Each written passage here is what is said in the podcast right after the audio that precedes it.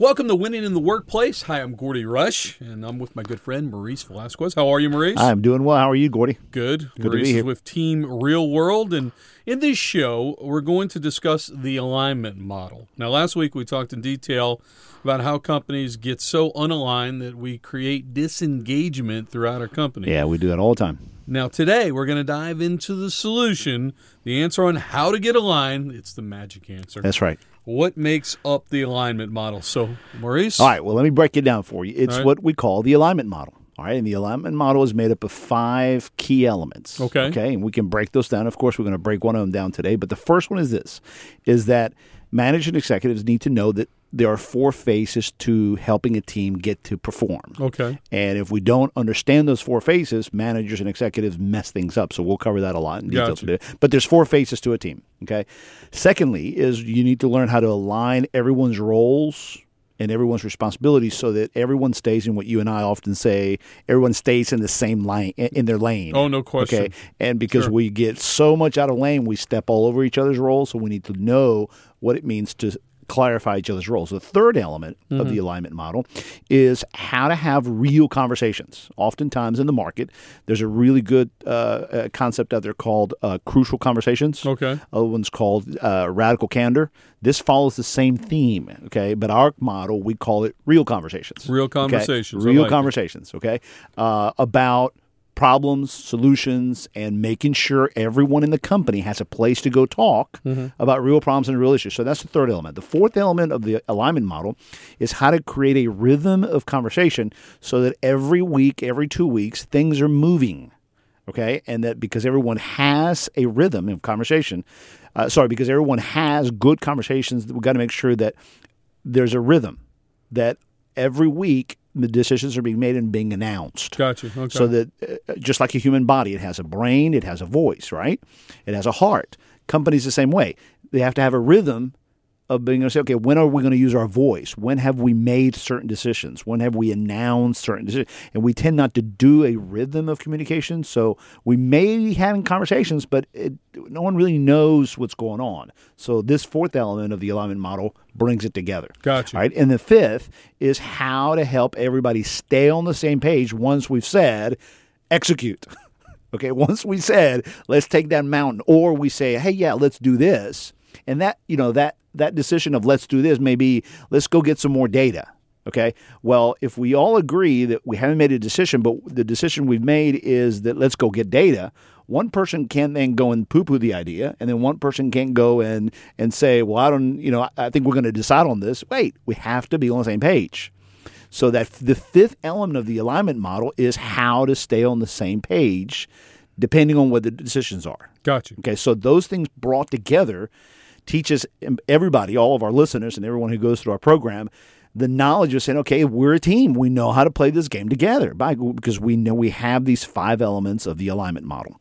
Okay? Excellent. All right, perfect. Now, uh, I'm going to want to just tackle one yeah, element. Yeah, let's, let's just of, tackle of one of them. The four phases of a team. The first, first one. Okay. This show is Winning in the Workplace. Yeah.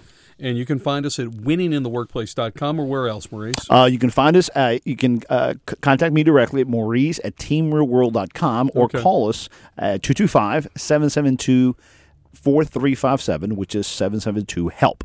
Gotcha. Now, let's jump in. And, Maurice, everybody wants to perform. Yep.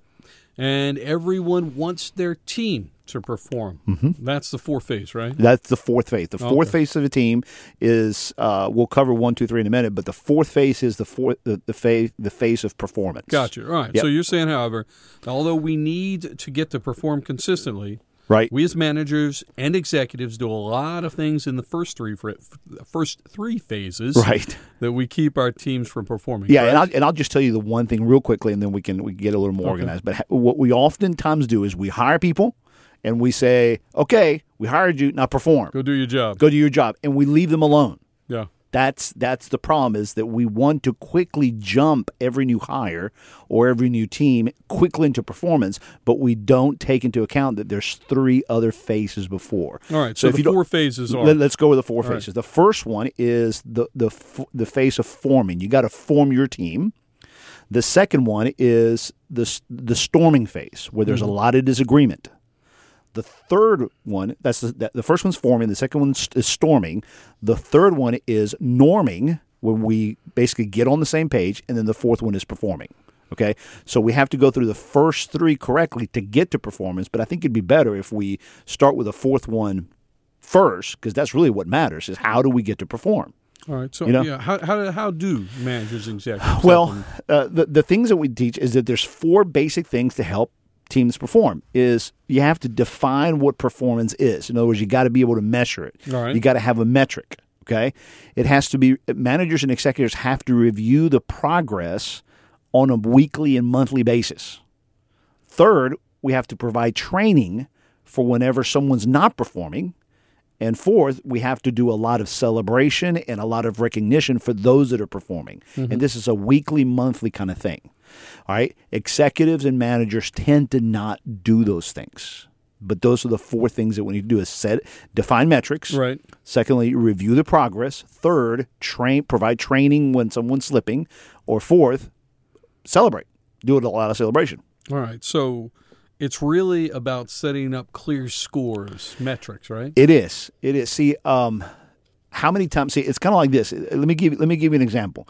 It, it's like we tell technicians, okay, mm-hmm. you guys need to be really good at being technicians, or I may have hired you knowing that you're a good technician, right? right? But no one told you, or no one's made it very clear that what that means in this company is that every day you have to go and visit and have five to eight clients yeah. that you visited every day. Well, you know what? The last company, we're doing six mm-hmm. or five, maybe five. But you, Gordy, you want me to perform at seven. But you hired me, but we never really have talked about what's the day-to-day expectation of my job. So you see, you're going to sit there and go, well, Maurice, he, I thought he was a really good technician. But he's not getting out there to the clients, and he's not working those tickets fast enough. Why? Because I'm used to doing five mm-hmm. a day. But you're wanting me to perform closer to eight. Well, no one's told me that, okay? Second of all, you want me to report all my activity on a report by the end of the day by five o'clock. Yeah. Well, no one's told me that. You know, I'm used to basically I'll send it to you tomorrow by ten. All right, and third, you want to you want to make sure that my rework is no more than twelve percent. Well, man, last company I was at, we were working perfectly fine with a twenty-two, twenty-eight, twenty-eight percent rework. So you got and no se- one's told me right. that twelve percent is what, what, what where I need to be at. So, you, so you're talking about setting up the metrics. I assume then the executives are the ones who are going to set the metrics. Uh, th- let's say the, the let's say the big global ones, yes. the executives set. Okay. For example, I, I, I usually like to use this example. The executives are the ones that should say, take that mountain. That's a very global right. one, okay? All right. Um, the managers are the ones that say, okay, let's do it like this. Right. Let's go on the right of the mountain and then up vertically. You see what I'm saying? And then what happens, however, is that managers tend to wait and expect that it's the executives that have to figure all that out. Got you. Okay. So so a company could say, we want to open up an office in uh, we don't we want to open up a franchise, and we need to make sure. Sorry, we need to open up a remote office, and we need that office to perform at twenty-six percent profit. Okay, all right. Well, the managers need to then engage and start finding out by when. Okay, in the first month, in the first year, with three employees, with mm-hmm. with six employees, with how much marketing are we going to do? You know what I'm saying? Right. So the managers have to engage the the executives to say, okay, we heard your big goal.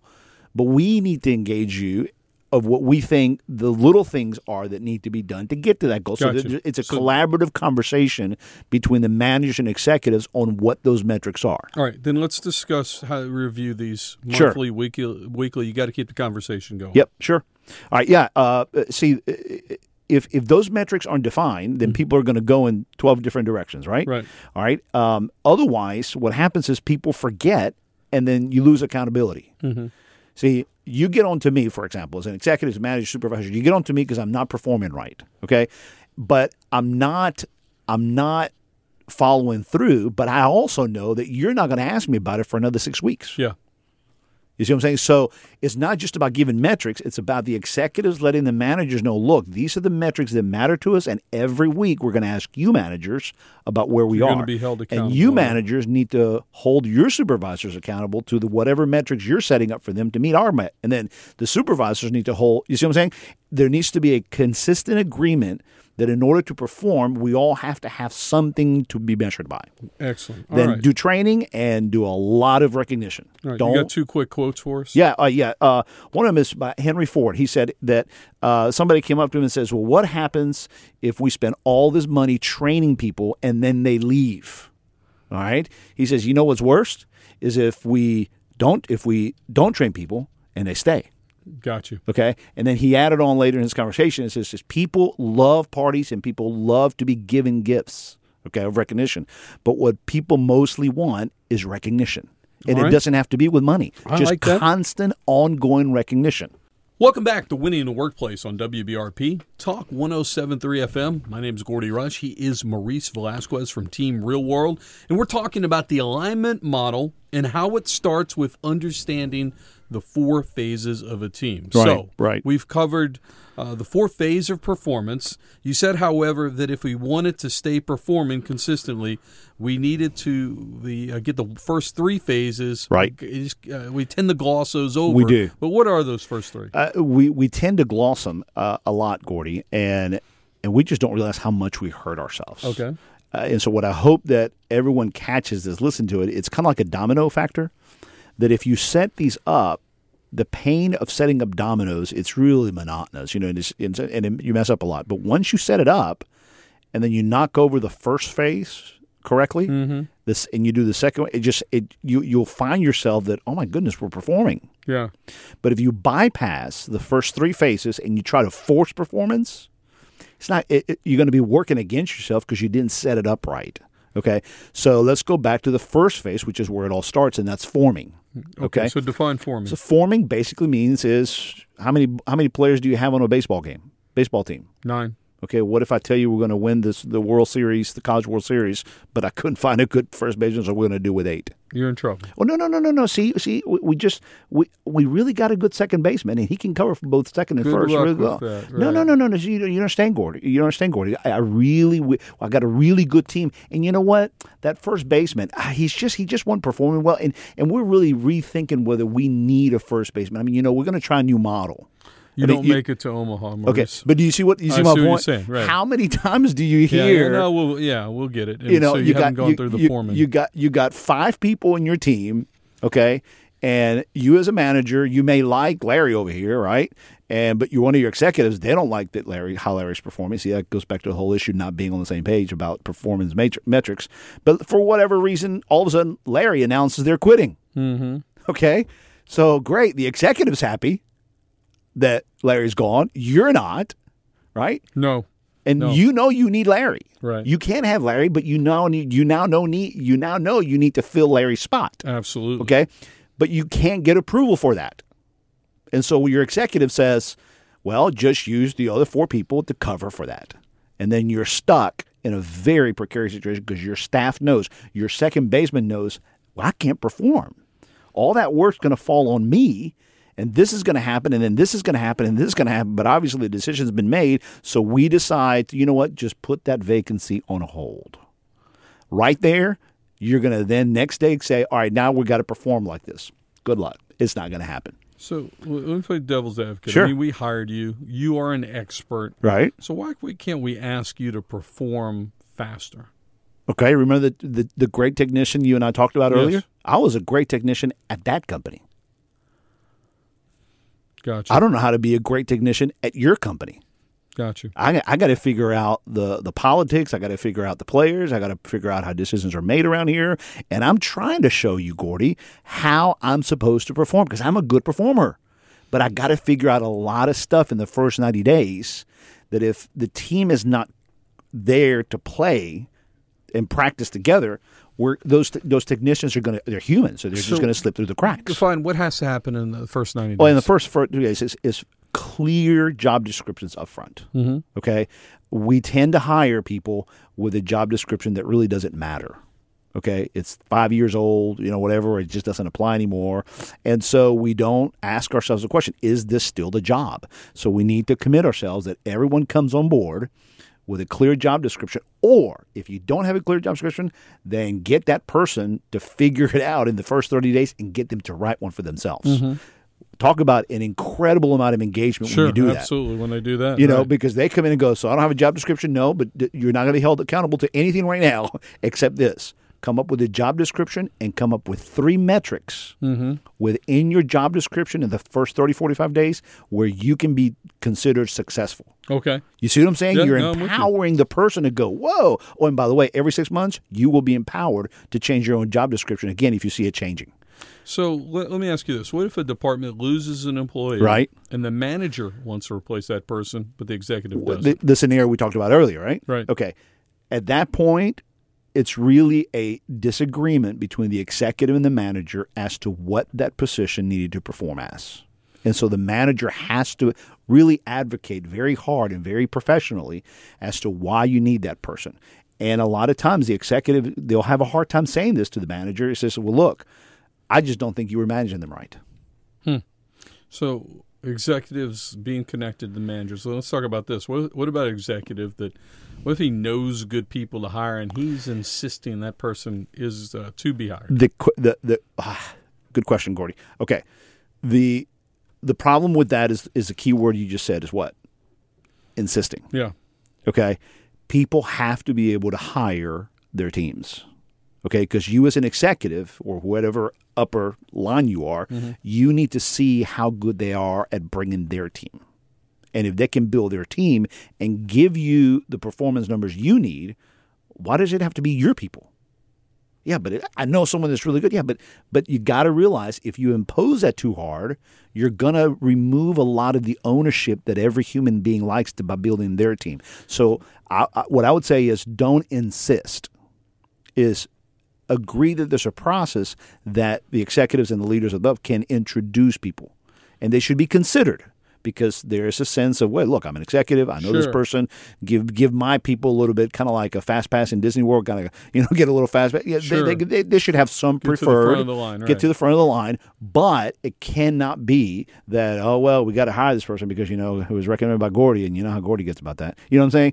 And it, it, not that that's what you do. I'm just using Gordy as an example. But, but so you know, I you, think broader, then we come out, the executives basically have the opportunity to choose their managers. Yes. But at that point, the managers, you give them their goal, right? Their their job description, right? And allow them to go hire their own team and find however they want to get to it within reason, within reason, within the counsel sure. of other managers sure. and H R and the executive. Within you don't operate it. You, you, you, you don't operate it as a vacuum, sure, right. but ultimately, yes. So I, where I've seen it help work really well is where everyone can recommend their friends, their their their buddies, their family members, but it's understood that there's a process, and we will give preferential treatment for internal re- references, okay.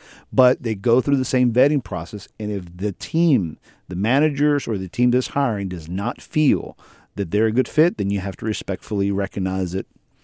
It just didn't work. All right, so conclusion. Yeah. So basically fill up your team, yes. assign them their roles, and get them to practice well together. And they basically have ninety days to prove themselves. Oh, yeah. Not, the ninety days is it. Be- no. Because you're not only, quote, testing that person and vetting that person, you're vetting the team that's bringing them on board. Yeah.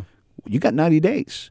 Help per- that person define their role, if not define it for them, and then train them on what? Well, what are the three, four metrics that they're going to be re- successful on? And train them on that. Don't train them on everything. Train them on that which is going to make them successful, okay? And do that really well. So I would I would break it up into three. The first month, clarity on the job description. Okay. The second month, lots of clarity on the metrics. Mm-hmm. Begin the training that second month, okay? And the third month, train them and let the team play, you know, work together for that pra- for that month, practicing the metrics. And every one of your new team members should be able to be formed. Okay, if you do that by, and make sure that all your vacancies are filled, now you got a team to work with. And if you brought them up like that, you have a greater chance of not getting stuck in the storming phase. And that's where we'll go in our next segment. Okay, so I, I, let me say it this way. Yeah. If you do the forming phase well, you will lessen the many times that you're going to get stuck in the storming phase. All right, so any other talking points? How about vacant positions? How long should you, you keep them open? Uh, vacant positions, we we help, we, we usually coach our clients. Now, all, all companies are different, but by and large, the default is don't hold a position for more than ninety days and still keep that on the org chart. In other words, if you if the decision is we're not going to fill that position, then just make that decision. And this is, say, guys, we're going to reshift our workload. We're going to do with four rather than five. This we're, we're no longer a team of five employees. We're a team of four. And go to the org chart and remove that position from the org chart so that you give clarity that this is our team. So then, okay? and then and eventually you got to shift the workload or something, you, right? right? But that's that's okay. So companies have to do that all the time. Just because you had five before, that doesn't mean you have to have five now. But within the ninety days of a person leaving, if you're not going to fill it, have those discussions and figure out we're not going to fill it, and let's go ahead and close that vacancy. All right. Okay. But if you keep it open, then work with your H R department to get that position filled, uh, I would say no more than thirty, forty-five days after a person leaves. All right. Welcome back to Winning in the Workplace on W B R P Talk one oh seven point three F M. I am Gordy Rush. He is Maurice Velasquez from Team Real World. Say hello. Hello, Gordy. Hello, everybody. We are doing fantastic, and we've been talking about the alignment model. Yes. And how it starts with understanding the four phases of a team. Correct. So let's get going into phase two, the storming phase. Right. And why right. is this one so difficult? Well, let's let's just do a quick review, if that's okay. The sure. fourth phase is performing, right? And we talked about how to help people perform. Uh, but in order to do that, you have to go to the first phase and make sure that your team is filled up and that you have formed your team, right? Baseball okay. team can't perform with only eight players. Then you got to make sure all your vacancies are filled. All right. Then we get into the next phase. And this is the phase, Gordy, where everyone hates it. It's it's the most difficult one of them all. Unfortunately, it is the phase that most companies and organizations are stuck in. Okay, and that is the phase where there is an incredibly large amount of disagreements about processes, about how we make decisions, about everyone's roles, about uh, departments not talking well with each other, people not, not, you know, all the pushing and shoving that happens in business. Okay, that's storming. Think of it. Think of it. You're going on a boat cru- on a cruise, and you hit. hit you know, a very large storm. Mm. That's what that feels like. You know, okay. The boat is just storming way too much. Unfortunately, thankfully, the the cru- most cruises get to their destination. Okay? Right, so right. The good thing is that we as we as humans and we as Americans are very talented at doing a, are being very profitable with a lot of dysfunctionality. Okay, but that's not what everybody wants. What everybody wants, and they know it's a better workplace if we can actually get to our destination of performance without so much unnecessary storming. Gotcha. So clear off from the top. There is always going to be storming, and there's necessary storming. What we want to avoid is unnecessary storming. Okay. But okay. most companies get stuck in unnecessary storming. And so what happens is managers, they hate this phase. Everybody hates this phase. So what managers tend to tell their people is what? Look, I hired you. Get along. And then they tend to walk away. All right. And then the supervisor's left with a mess, because they're looking at the managers and going, help. And the managers are like, you know what? I, I you know what? Stop the drama. Tell your people, be thankful they have a job. Mm-hmm. Okay. You know, Gordy, that that's all, that's the most right. common approach. Right. right. Then the problems arise, and the managers go to the executives and they go, man, my people, and they express up. And what do the executives say? Same thing. Right. Same, Same thing. You know, it's like, come on, man. Yeah. You know, and so the problem is, is that we're too detached because we're trying not to deal with the drama. Because by the time that problems are not resolved, the only way that staff know how to deal with it is with drama. Okay, and so we don't want to deal with that. So we tend to want to just say, get along, get over it, find a solution, and perform. You see that? You see the four phases? Absolutely. We tend to just jump to j- performing. J- j- just jump, perform.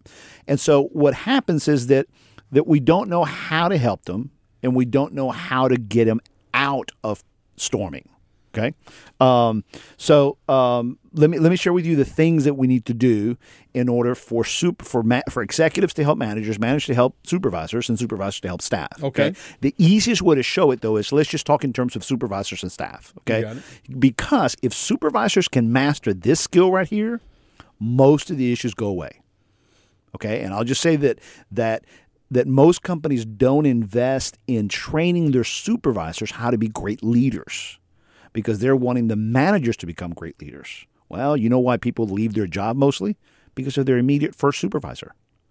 You know what I'm saying? They're not right. leaving. They're, they don't leave right. a company because of the manager. The right way and what have you. So they're not leaving the company up. because of the executives. Right. They're not. They're leaving the company because of who? The person they got to report to. And that person is usually a frontline supervisor. Okay. So if we train the supervisors how to do what we're going to talk about today, Gordy, most of these problems go away. So what you do is this: is is is that the supervisors, they need to realize that people are storming. They're argu- They're arguing about one of these four things. One is they're usually disagreeing about a process. Okay. Look, this is the way you do it. That's not the way you do it. The way you do it is like this. No, the way you do it, they're usually having a disagreement as to a process. Okay. Okay. Then second thing, they're disagreeing about someone's role. Okay, now why is she? Okay, now why is she? Now wait a minute. Hold on. I thought I was. Okay, and so if supervisors realize that mo- that's mostly where the issues are, they should realize that we can tackle this.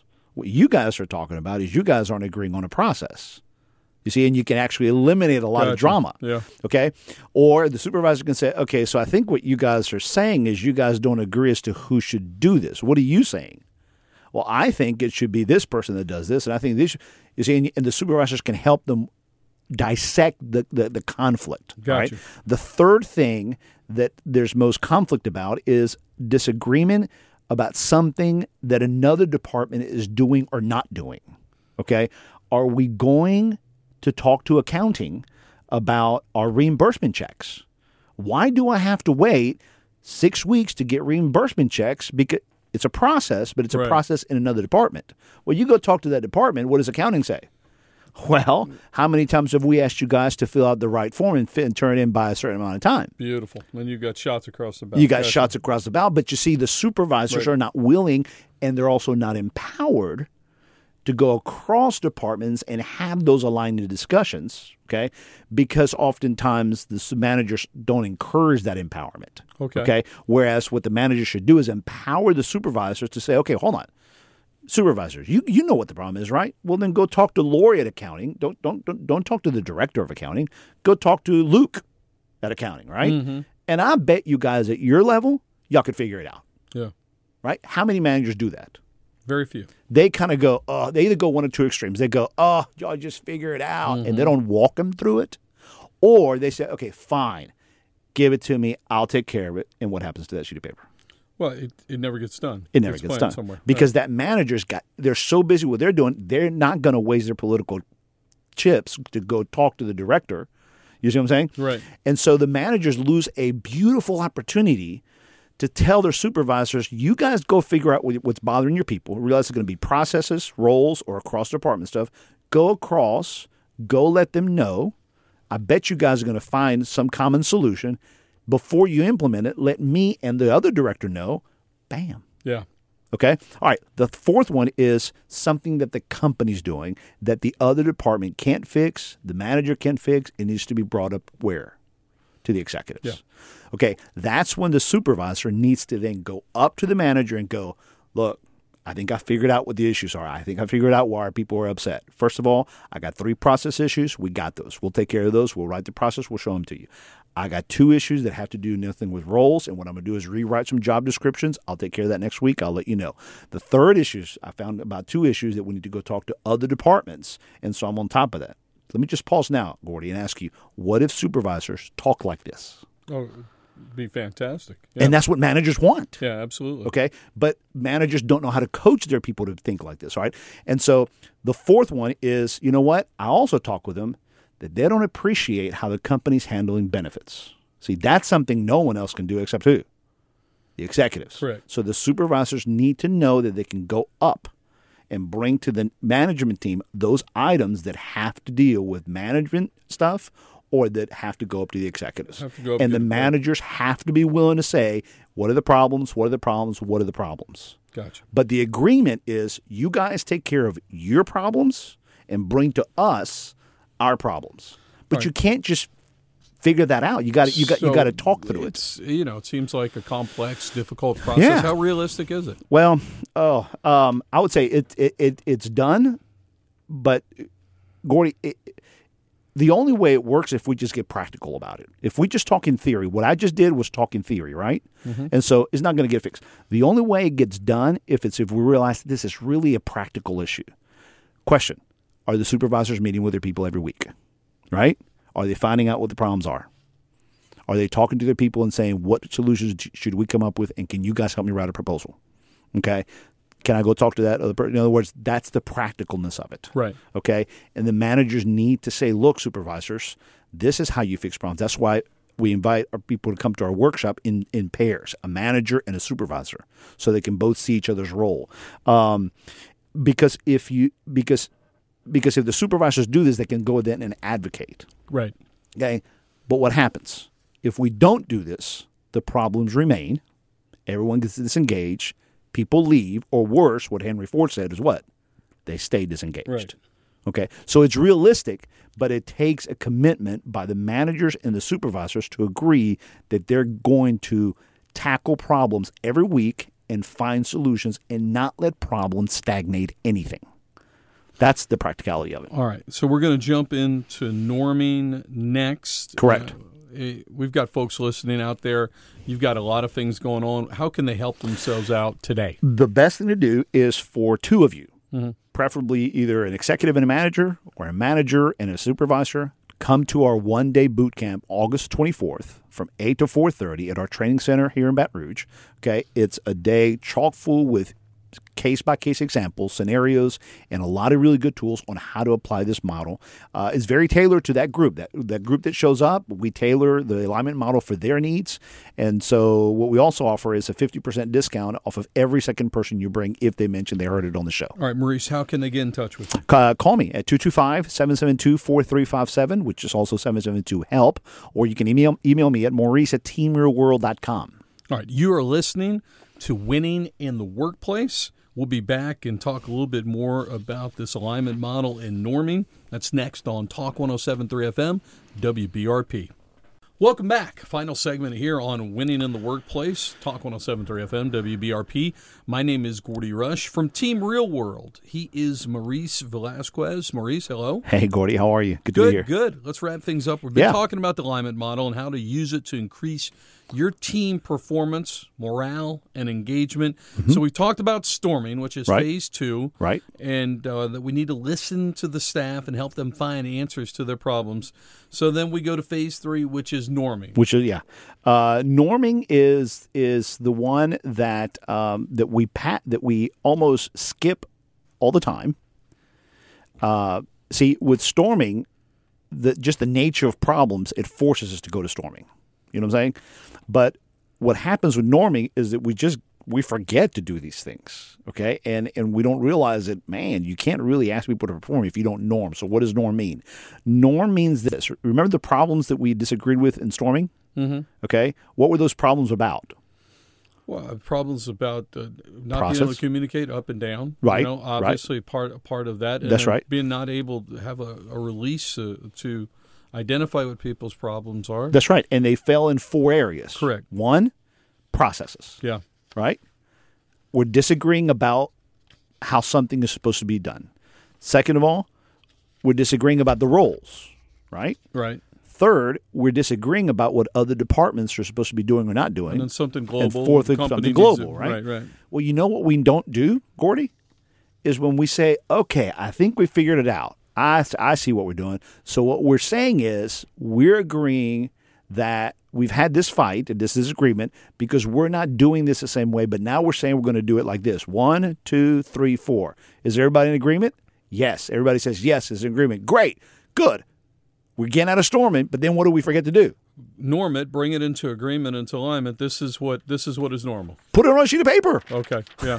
Somebody put it on a sheet of paper, you know, and that sheet of paper can be a formal process, or it can be the notes of a meeting. In other words, the notes of a meeting could say is we agreed that we were going to fix it and put those steps in the meeting notes, right? right. But but officialize it. In other words, no, norm it. Uh, make it to where people can't walk out of that meeting and kind of have their own interpretation. Okay? I got you. So the, it's got to be in writing. It it's has got to, to be, be in writing. Otherwise, people forget about it. They're not going to make a point. Right. And and we see, we just forget, Gordy, that we're just all different personalities. Mm-hmm. Okay? We think we were all paying attention when we said one, two, three, four. Right? And we think everybody was listening. Right? That nobody tuned out. Mm-hmm. That nobody missed any of the steps. all right, and that we were all in agreement about it. Well, what happens is the D's in the room, they're usually not present in that meeting seventy percent of the time. Why? Because their head is constantly at, at go, go, go, go, go. They're all, yeah. And I personality is almost not at the meeting eighty percent of the time. Why? Because they're likewise triple tasking, mm-hmm. okay? The S's, they're wanting to ask about five questions for each one of those steps, but we didn't give time for that in the meeting, right? And then the, the high C individuals, this is the D I S C model, They're, they're, they want to ask a lot more details regarding what the impact's going to be. You see what I'm saying? So we come out of a meeting and we had a real quick conversation and we agreed we're going to do steps one, step two, step three, step four. Okay, good. Everybody's on page. Great. Everybody goes on. Boom. Leaves the room. And how long does that last? thirty minutes. One day. One day. Yeah. What happens six weeks later? Everybody's forgot about it. But the performance issues are still there. That's correct. The problems are still there. And then that's brought up back to the supervisor, back to the manager. And then they go, wait a minute, I thought we said one, two, three, four. And somebody says, no, we didn't. We actually said one, two, and five. Yeah. And then somebody else says, well, I don't even think we actually agreed. What do you think? Well, you know what? I thought we were supposed to come back and think about it and actually finalize it. I don't. Yeah, I think it's still it was on the table. And here we are six weeks later with the same problems all over again. All right. So I get it now. So in norming. Right. It's all about officializing it. Gotcha. You know what I'm saying? And it has to be an agreement that once the notes are sent out with the one, two, three, four, everyone agrees, that's it. So if you don't bring it up, you're going to be held accountable to that one, two, three, four. And if you didn't agree, you need to bring it back up again. You know what I'm saying? And if you have more questions, you got to bring it back up. But if we said execute, then that means we're all executing. Ready? Ready, everybody? Let's norm. Everybody on the same page? One, two, ready? Now, now you're norming, okay? And then for the next thirty days, we're going to practice this together and check its progress every week okay. until we make this problem go away and then ask ourselves the question, what's the next issue? And you keep norming and get everybody on the same page. All right, I get it. So help me out. Fill in the blanks here. Okay. If, if we identify problems. Correct. And in if, the storming phase. Yeah. Okay. And, and if we find solutions. Right. Correct. Then we make those in the processes or guidelines it, or training modules. That's right. Exactly. By writing them down, right? Okay. That's it. Okay. That's so that's how you get people and teams out of the storming phase. And get them into, into norming, norming. Right, writing them down, making them the training, the modules. And, and if we you. do this consistently in practice, the Every things week, we decided, right. what's going to happen? Well, hopefully you're going to start performing. Exactly. Right. But everybody's going to be performing as we agreed. Gotcha. And then managers and executives realize, oh, okay, this is how you get teams to perform. You don't tell them, okay? You let you, them figure it out on their own. But you teach them how to figure it out right, first, right? Okay, and you tell them, now that I've shown you how guys how to do this, where do we start? Go find the problems. You see, go find the problems. Go talk to the staff. Find out what the problems are. Let's figure out what those answers are. Let's build them in a process. Let's practice this practice, perform. Then, two weeks later, what do we do? do find out right. what the problems are. Okay, and and just constantly give everybody a comfort level that is very healthy. It's actually expected for everybody to bring up problems. Why? Because we love to fix problems here. So if this is so simple that we just did this in one show and you could yeah. fix companies like this and you can make them a million dollars or whatever right, it is, right? Right, right. How come... How come people fail at this, and how come they struggle to get this going? Uh, three, three reasons off the top of your head. What are three? Off the top of my head is right. what the Godfather said. It's business. It's not personal. We take everything so personally that when staff bring up issues, the supervisors take it personally. Okay? And then when supervisors bring issues, the managers take it personally. Sure. And so there's a defense mechanism, Gordy, that we just – You know, so that's the first thing. Just remember, it's business. Okay. Okay. And in business, there's problems. So go find out what the problems are. And even if it's your fault, you're going to be part of the solution. The problem is if you become a stopgap in that solution process, that you become a problem. So it's just business. It's, it, business operates by taking care of problems. The second thing I would say, Gordy, is that um, have the patience to go through this process. Most of us just don't have the patience because we're so driven to perform, perform, perform, perform, perform mm-hmm. that we don't realize that if you want to really develop a team, you have to teach them how to fix problems on their own, and this is the way to do it. Okay. okay? And that leads to the third part, is that managers feel that they've been hired to fix the problems, okay? And they only want to fix the problems that matter to them. Got you. You see what I'm saying? Got you. And then they hire supervisors because they're good at what they do, and supervisors realize they need to fix problems, but they only want to fix the problems that are important to them, okay? So the humility of it is, first of all, it's business. It's not personal. Second, you got to have the patience to go through the process of learning how to develop, okay? Third, you got to be humble enough to realize that most of the problems that land on your desk is because they weren't taken care of before when it was on somebody else's issue. So, so they have to listen to each other's problems and say, if that matters to you, I'm going to help you fix your problem. And the managers have to worry about, you know what I'm saying, be humble to listen to each other as to what's important to them. It's about trust. Gotcha. And it's about trust and humility and servant leadership. All right. So w- w- just a little bit of time left. Sure. Here. Let me let me ask you this question. Uh, and this is sort of a myth. Do, do great frontliners, is, is there a rule that they cannot make great supervisors, or they maybe they can, or does that, does, and the same from supervisors to question. Manager? A lot of, you know, a, a lot question. Of people wonder, like, wow, he's a fantastic frontliner, but that's that's that's his skill set. Right. Uh, that's a good question. Uh, the answer is uh, that no, we should not think of it like that. Okay.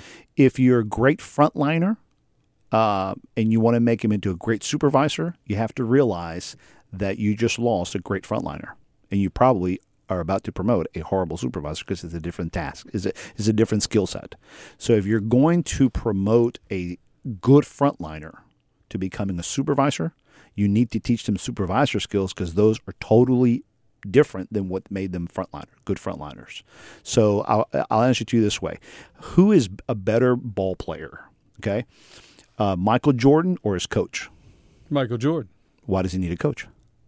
Well, because somebody's got to organize the team. It's a team effort, even though he scores sixty-three points. So yeah. Let me ask you this question. Yeah. Who's a better coach, the coach or Michael Jordan? The coach. You see what I'm saying? So, gotcha. So if you're going to – the rule is this, is can this can I teach this person how to be a good supervisor? They may be a lousy frontliner, but could they be a good supervisor? Interesting. See, most supervisors aren't good frontliners. So, but are they good supervisors? Good stuff there. All right, that's our show for today. Now, uh, you've got a boot camp coming up. Yeah, fill me in. Yeah, August twenty-fourth. Uh, uh, it's our one-day uh, management excellence boot camp, which is where we're going to train all of our attendees how to apply the alignment model. And what's cool about the, the way we handle the boot camp is that we tailor it for the group that shows up. Okay, we find out all their problems. We put them on the board. We practice what we preach, right? And then we align the model and the class to their specific needs. How can they get in touch with you? Uh, it, call me, uh, two two five, seven seven two, four three five seven or seven seven two HELP, or email me at Maurice at team real world dot com. All right. Thanks for tuning in. You've been listening to work, uh, Winning in the Workplace on W B R P Talk one oh seven point three F M.